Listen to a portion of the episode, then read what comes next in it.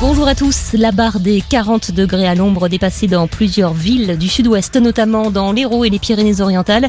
La France est en surchauffe. Conséquence, la pollution augmente. La concentration d'ozone est plus forte sur une bonne partie du pays, notamment en Ile-de-France, PACA, Normandie et Occitanie. Pendant ce temps, l'épidémie de Covid repart à la hausse. 53 000 cas positifs recensés hier en France. C'est à Paris, dans les Hauts-de-Seine, en Corrèze ainsi qu'en Guadeloupe et Martinique que les taux d'incidence sont les plus élevés. Des centaines de personnes réunies cet après-midi Clissé, en Saône-et-Loire, pour les obsèques d'Emma. Cette adolescente de 14 ans, poignardée par son petit ami la semaine dernière, il a été mis en examen et écroué. Vladimir Poutine très critique envers la communauté internationale. Le président russe s'est exprimé lors d'un sommet économique à Saint-Pétersbourg.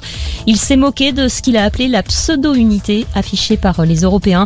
En réalité, ils ont totalement perdu leur souveraineté, a-t-il déclaré. Les Européens qui devront se mettre d'accord la semaine prochaine sur l'adhésion de l'Ukraine et de la Moldavie à l'Union européenne.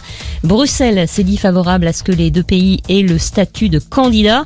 Reste à obtenir l'accord des 27. Les deux pays ont salué une décision historique. L'Eurovision n'aura pas lieu en Ukraine l'année prochaine. D'habitude, c'est le pays gagnant, l'Ukraine donc, qui organise l'année d'après. Mais l'Union européenne de radio-télévision a estimé que le pays ne pourrait pas accueillir la compétition compte tenu du contexte. Le concours devrait avoir lieu en Grande-Bretagne. Le foot, Clermont, PSG, Lyon, Ajaccio et Marseille, Reims.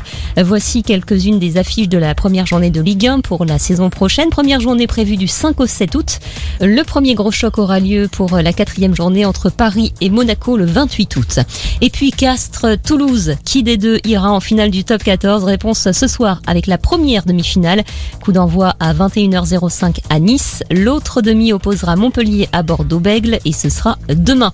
Voilà pour l'essentiel. Très bonne journée à tous.